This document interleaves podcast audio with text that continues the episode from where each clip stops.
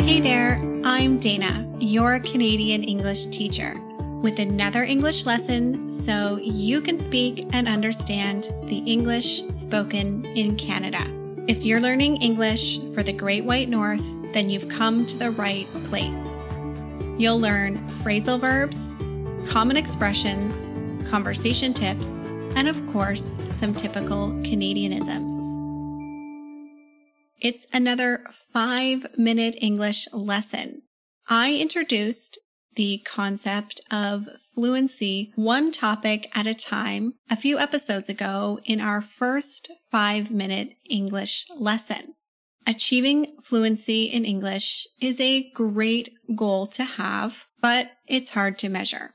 Many people don't know what it looks like or feels like when they get there. It's hard to reach this goal when you don't have a plan or a series of stepping stones to break up the learning process. But this isn't the case when you tackle fluency one topic at a time. When we break the learning process up, you'll get the direction you need so it's much more manageable and fun. If you learn and internalize all of the must know vocabulary in this lesson, then you should be able to discuss this topic with a highly proficient or native English speaker. I've gathered the vocabulary, collocations, and expressions you need to talk about this topic at depth. This topic is not easy listening. This is advanced. So as a free listener, I suggest you listen to this topic with patience. You may need to listen to it more than once. Then I suggest you take the time to transcribe it. Then look up any of the words you don't know.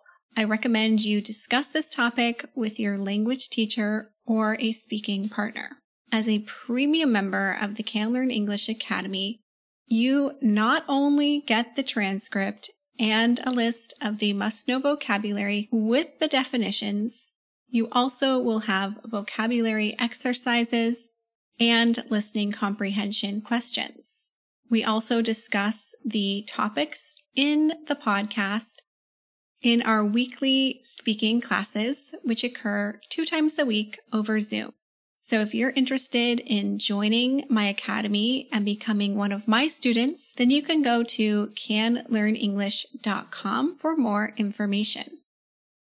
Today's fluency topic is very Canadian. In fact, this is a symbol of the Canadian identity as strong as hockey or Tim Hortons. It is a typical summertime activity as Canadians flock to the lakes, but it also has deep roots in Canadian history. Our fluency topic today is the canoe.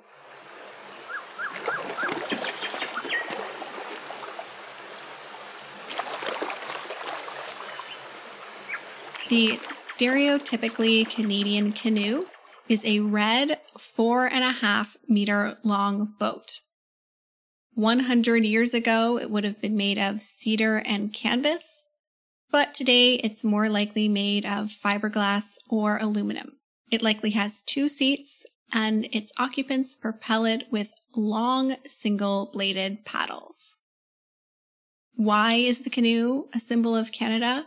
Well, if you roll out any map of Canada, you'll see countless lakes and rivers. These were Canada's original highways. Long before Europeans arrived in North America, Indigenous people had a long history of using canoes for transportation, communication, and trade. Explorers and traders carried on this tradition and used canoes to explore the lands. The canoe has long been associated with the fur trade as it was used to transport people and beaver pelts across the vast land. The largest canoes during this time required eight paddlers and could carry the equivalent of two modern day cars. The world's first canoe factory was located in Quebec and began operations around 1750. Today, canoes are widely used for competition and pleasure. Those who canoe are generally thought of being closely connected to the land and wilderness. There's nothing more Canadian to me than taking out a canoe on a lake first thing in the morning. Recreational canoeing has a history that started over 150 years ago. The epicenter of this was in Peterborough, Ontario. This is a city about an hour and a half drive from Toronto. The early settlers bought canoes from the indigenous people and then later manufactured their own boats. You can even explore this history further at the Canadian Canoe Museum in Peterborough. As much as canoeing is a part of Canadian history and identity, it isn't without a complicated past. At the same time, the European Canadians were taking to the waters in canoes appropriated from Indigenous people. The state was introducing the Indian Act of 1876.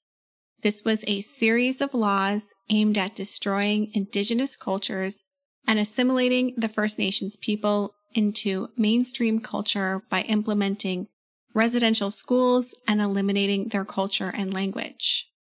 The canoe has been both a symbolic and physical tool of settler colonialism. With hundreds of national and provincial parks and the largest surface of freshwater on the planet, there are no shortages of places to canoe in Canada. If you Google popular canoe spots in Canada, you'll receive over 6 million hits. On the west coast, you can canoe with views of the Canadian Rockies in the pristine glacial fed turquoise lakes. You can also canoe the Rideau Canal in Ontario from Kingston to Ottawa and paddle part of Canadian history.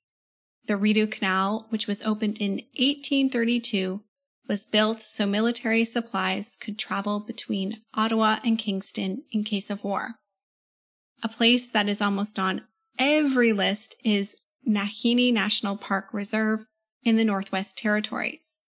It is claimed to be the most iconic Canadian wilderness experience. It was made internationally famous by the former Prime Minister of Canada, Pierre Elliott Trudeau, who thought that the Nahanni River was the greatest river in Canada. If you're new to canoeing or you've never done it before, here are a list of the top tips. Make sure you and your partner paddle on opposite sides of the boat. This keeps your canoe more stable. Paddle in sync with your partner to find your rhythm. This ensures that you are maximizing your forward momentum. You can call switch to regularly change sides. Wear your life jacket, otherwise known as a personal flotation device or PFD. 75% of paddle sport related drownings were found with no personal flotation device. If you're planning a long canoe trip, you also might want to practice getting back into your canoe in the event that it capsizes. There is apparently something called the Canadian re-entry technique. However, I'm not an expert, so you best have a trained professional teach you what you should do in case of a canoe emergency. Also, know your limits. You need both a map and a sense of adventure before you head out on a canoe trip. Make sure you've planned your distance before you go. Novice paddlers typically cover three kilometers an hour on flat water and experienced paddlers can cover five to five and a half kilometers an hour. That's it for our fluency lesson today. You now know the must know vocabulary to talk about canoeing, Canadian canoeing. This was a very fun episode. I myself love to canoe, and I hope you have the opportunity to try it yourself if you haven't already.